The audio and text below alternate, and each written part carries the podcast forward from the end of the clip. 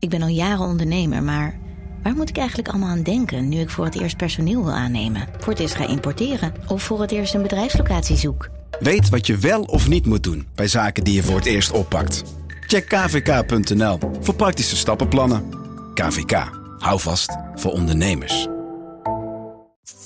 Vanaf de redactie van NRC het verhaal van vandaag. Mijn naam is Thomas Ruip.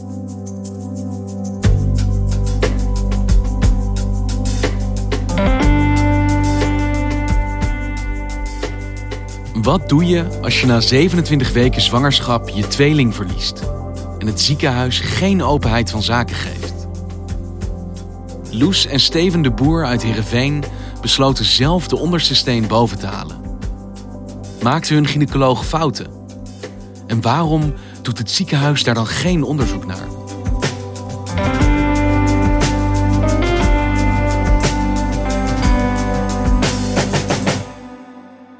Ik werd gebeld door een advocaat. Zij attendeerde me op een, uh, een tuchtzaak van twee uh, cliënten van haar, Loes en Steven de Boer. En zij hadden een zaak die interessant zou kunnen zijn voor mijn rechtbankrubriek. Wubby Luijendijk is plaatsvervangend chef van de binnenlandredactie van NRC. Ze wonen in Heerenveen. Hij is uh, truckchauffeur. Zij werkt in een melkfabriek. Ze hadden uh, twee meisjes. En ze waren opeens zwanger uh, van een tweeling. Dat was in de zomer 2017. Nou, dan heb je na 20 weken heb je een 20 weken echo. Die hebben ze in Leeuwarden laten maken. En daarop bleek opeens, zei de echoscopist, dat ze iets zag wat niet helemaal goed voelde. Namelijk veel vruchtwater. En dat is in dit geval, het was een een-eigen tweeling, kon dat duiden op een, een, tweelingtransfusiesyndroom. Dus toen uh, heeft die echoscopist gezegd: ga maar snel naar het ziekenhuis in Heerenveen. Neem contact op met de gynaecoloog. En daar helpen ze je verder. Dus je gaat van groot nieuws, we krijgen een kind, naar groter nieuws, we krijgen een tweeling, Ja. naar toch wel behoorlijke zorgen, er is misschien iets aan de hand. Ja. En hoe verliep dat? De gynaecoloog was heel eh, geruststellend iedere keer. En die iemand meet het vruchtwater. Die keek eh, op de echo. Het zag er goed uit. Ze hadden veel ruimte. Het valt allemaal wat mee. En die weken daarvoor heb ik, heb ik me wel heel veel zorgen over gemaakt. Maar toen, eh ze groeide goed en het leek allemaal goed. En toen, Op 12 december zijn ze weer bij de gynaecoloog. En de gynaecoloog zegt: Nou, het gaat goed. Alles eh, loopt helemaal volgens schema. Ze waren zelfs groter dan. eh, we waren groter dan gemiddeld voor die termijn. Dus eh, de volgende echo plannen we over drie weken. Dat kon al drie weken tussen. Nou ja, en toen, hè, met ook natuurlijk het oog op eh, wat er daarvoor is gebeurd. in Leeuwarden heeft mijn moeder dat een paar keer aan haar gevraagd: van, Weet je zeker dat dat kan? Moet dat niet sneller? Nee, dat kon allemaal. En het was dat allemaal goed. En dat bleek dus achteraf een grote fout.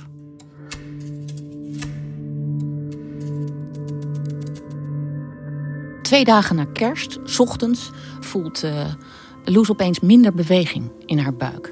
En ze dacht, nou, die kindjes worden groot, dus ze hebben minder, minder plek. Dus vandaar dat het eh, waarschijnlijk niet zo, eh, eh, dat het zo voelt. Maar ze voelt er is iets anders dan normaal. Ja, anders dan normaal.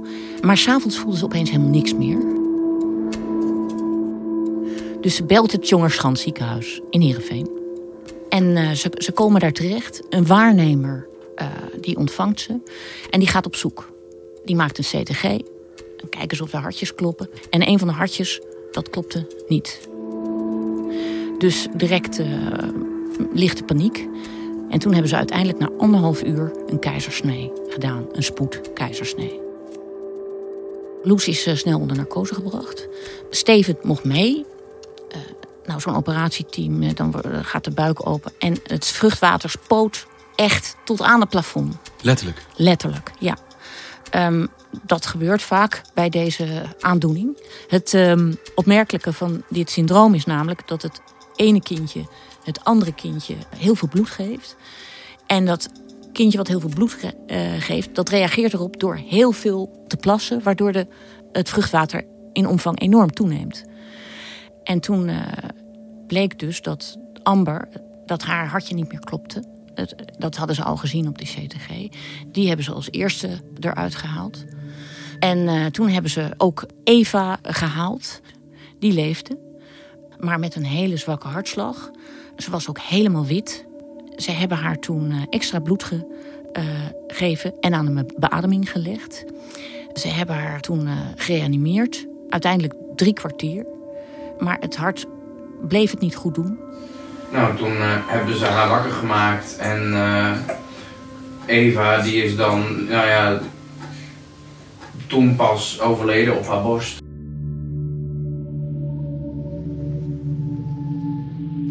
Van beiden, maar beide meisjes van de tweeling waren overleden. Ja. ja.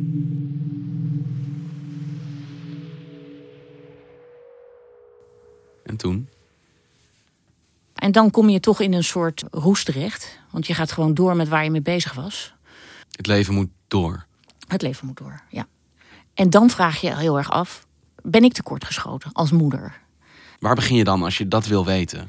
De waarnemend gynaecoloog die de spoedkeizersnee heeft gedaan, die heeft toen uh, een uh, gesprek gehad met beide ouders.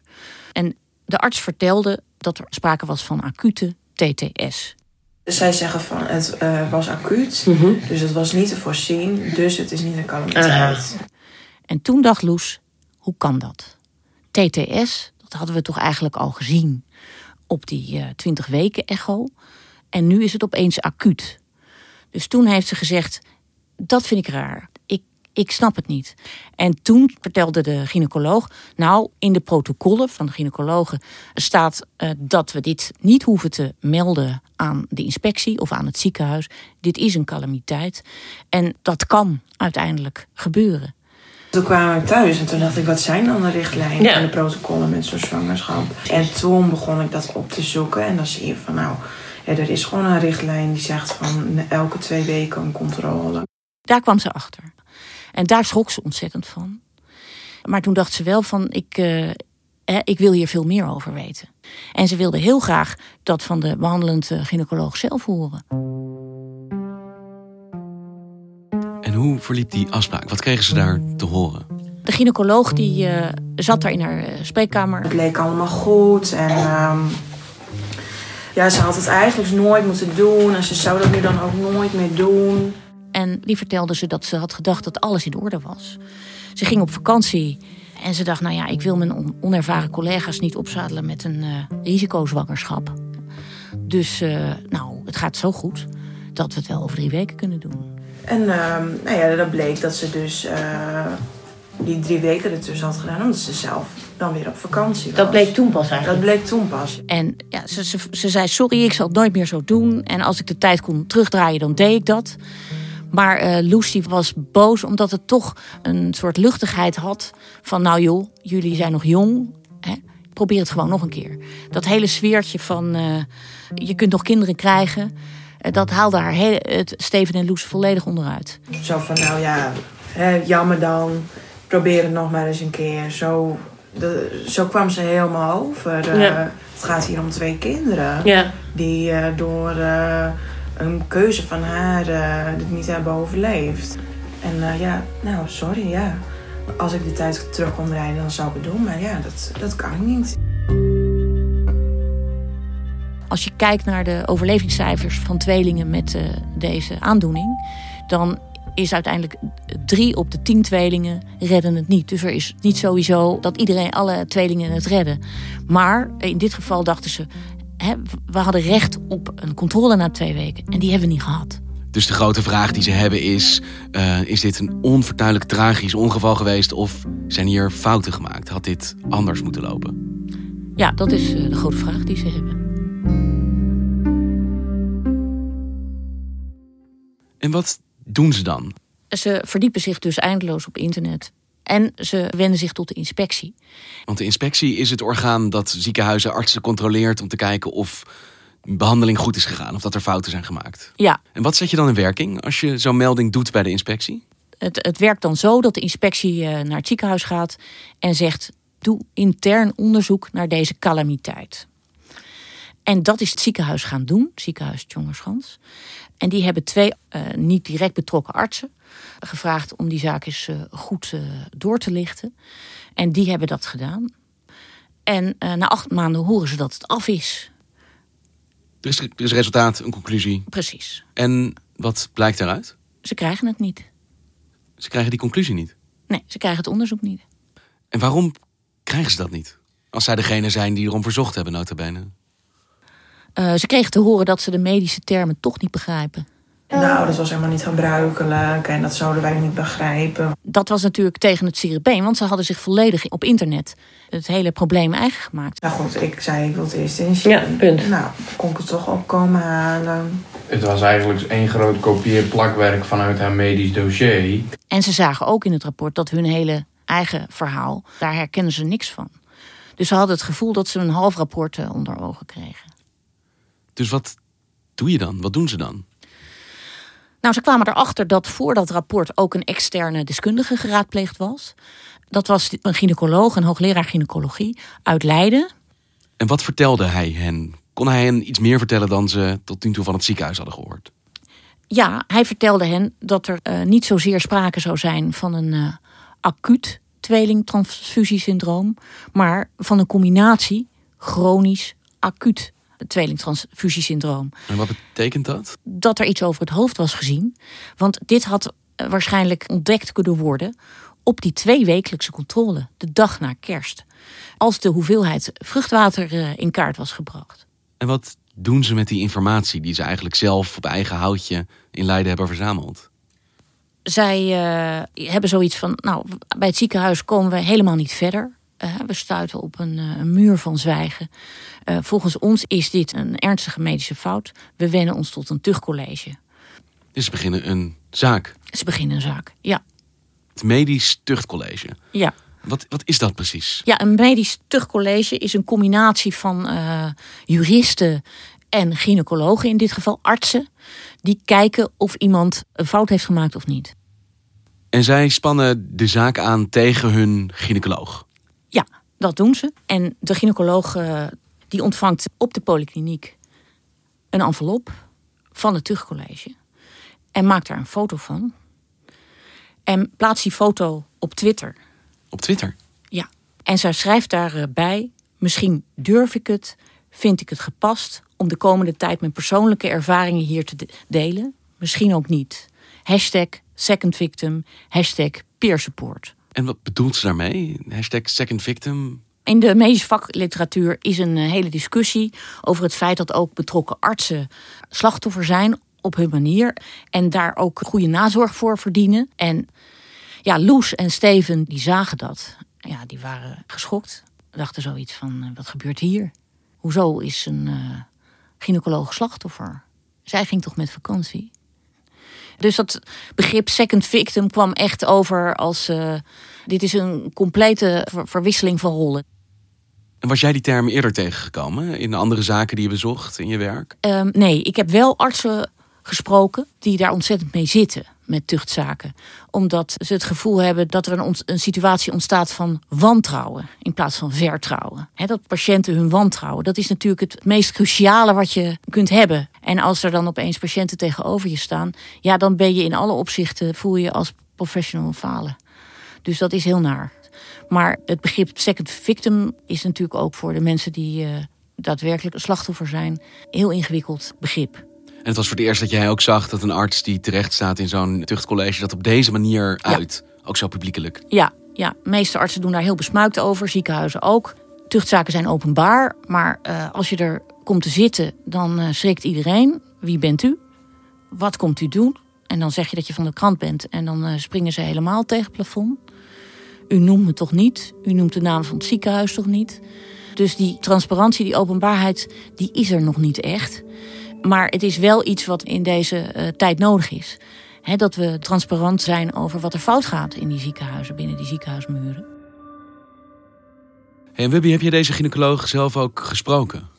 Ik heb haar een mail gestuurd en gevraagd: wilt u reageren? Ik kreeg toen een mailtje terug dat ze zich uh, niet heel genegen voelde om te reageren, omdat het zo'n uh, kwetsbare casus was en ze zich daar ook helemaal niet op de voorgrond wilde drukken. Toen heb ik toch besloten om het stuk op te sturen op vrijdagmiddag. En op zaterdagochtend heeft ze alsnog contact met me gezocht. En hebben we elkaar gesproken, kort. En wat vertelde ze jou? Dat ze het heel naar vond voor de familie. Maar ze zei me ook dat het uh, voor, voor artsen in zo'n situatie uh, ook niet meevalt. En dat ze vastbesloten is om er iets uh, positiefs nog mee te gaan doen. En dan begint die zaak. Wat, komt daaruit? Uiteindelijk in augustus krijgen ze de uitspraak. En toen sprongen ze toch wel een gat in de lucht. Want de tuchtrechter bepaalde dat de gynaecoloog eh, bestraft werd. Die kreeg een, eh, een berisping. Er zijn eh, fouten gemaakt. In die zin de dossiervoering, die verplicht is. Je moet het dossier volledig bijhouden. Die was onvolledig, zei de rechter. Als je op vakantie gaat, dan moet je het altijd overdragen aan een collega in het ziekenhuis. Had ze niet gedaan. En verder had ze natuurlijk die, die termijn van twee weken luxe controle, die had ze nooit op deze manier uh, mogen negeren. Want wat betekent zo'n berisping? Ik hoor dat woord, maar ik, ik, kan niet zo goed wegen wat dat betekent in een dossier van een arts. Nou, dat is ontzettend uh, vervelend. Uh, dat hebben niet veel artsen. Dus er zit een, een smetje aan je.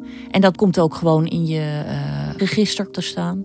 En dan, ja, dat, dan kom je niet makkelijk meer aan een, uh, aan een andere baan. Ja, dus als je solliciteert, dan is voor een ziekenhuis inzichtelijk dat je dit op je naam hebt staan. Zeker. En het is ook zo dat in veel ziekenhuizen de vakgroep gynaecologen zegt: ja, wij gaan hier nog eens even naar kijken. Willen we zo iemand eigenlijk wel uh, in onze groep hebben?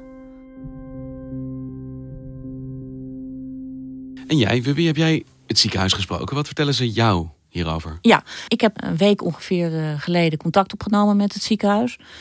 En zij uh, waren aanvankelijk toch wel geschokt dat daarover geschreven wordt. Dat toont alweer dat het maken van een fout, dat dat toch wel uh, iets is waar je kennelijk voor schaamt. Terwijl natuurlijk iedereen weet dat overal fouten gemaakt worden, ook in ziekenhuizen en ook door dokters.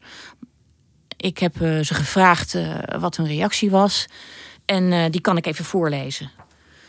Ziekenhuis Tjongeschans wil op de eerste plaats nogmaals haar medeleven betuigen aan betrokkenen. Deze intens verdrietige gebeurtenis heeft een enorme impact op de ouders, hun gezin en hun familie. Daarnaast heeft het ook een grote indruk gemaakt op de betrokken zorgverleners, op iedereen binnen het Centrum voor Vrouw, Moeder en Kind en het ziekenhuis in het algemeen. Het ziekenhuis wil zo goed mogelijk leren van deze gebeurtenis. De eerder uitgevoerde interne evaluatie en de uitspraak van het Tuchtcollege bieden de mogelijkheid om benodigde veranderingen door te voeren, waaronder het verbeteren van de dossiervoering. Het ziekenhuis heeft alle vertrouwen in het handelen en de expertise van onze gynaecologen. Ter bescherming van de privacy van de patiënt kan het ziekenhuis niet inhoudelijk op de zaak ingaan. Dat is de reactie van het ziekenhuis. Verder hebben de gynaecologen gezegd dat ze nooit meer langer dan twee weken tussen zo'n controle laten zitten. Dat ze zich volledig eh, zullen voegen aan de richtlijnen van de Vereniging van Gynaecologen. En ze hebben de, uh, wat dat betreft eh, met elkaar afgesproken dat ze daar nog veel strenger op zullen controleren. Dus ze zeggen wel, we gaan hier iets mee doen. We gaan dit verbeteren. Zeker. We gaan dit verbeteren en ze wijzen op die incomplete dossiervoering. Hè. Ik weet alleen niet of dat al in orde is. Dus ik heb daar meermalen over gebeld. Ik heb gevraagd, zijn die dossiers inmiddels op orde? En dat kunnen ze dan niet zeggen. En dan weet je dus nog niet of die overdracht van patiënteninformatie wel voldoende geborgd is. En de veiligheid uh, van die uh, geboortezorg. Of het daar al verbeterd is? Ja, dat weet ik niet. En Loes en Steven de Boer, waarom hebben ze nou uiteindelijk hun verhaal aan jou gedaan? Wat hopen ze dat daarvan komt? Nou, ze hopen eigenlijk dat die uh, zwangerschapszorg weer helemaal up-to-date en professioneel is. En dat is onvoldoende duidelijk. En daarom hebben ze met hun advocaat vorige week een brief gestuurd naar de inspectie. Waarin ze aandringen op een onderzoek naar die specialistische geboortezorg in het Jongenschans. Ben jij nog terug geweest naar hen na die uitspraak? Jazeker. Ik heb ze gezien een maand geleden voor het laatst gezien. En ze hebben natuurlijk ook al twee meisjes. En zij hebben een, een zoontje gekregen, Finn. En Finn is hun zonnetje in huis, zei Steven. En die tweeling, de overleden tweeling, speelt dat dan nog een rol in dat gezinsleven? Zeker. Vond ik eigenlijk heel indrukwekkend toen ik binnenkwam. Uh, er hangt een grote foto uh, in de huiskamer. Waarbij je dan uh, twee handjes ziet naast elkaar. Eén heel donker, één heel wit. En dat zijn Amber en Eva. Dankjewel, Bubby. Graag gedaan.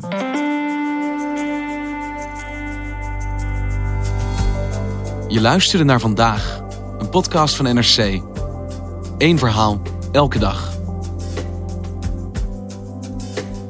Dit was vandaag, morgen weer.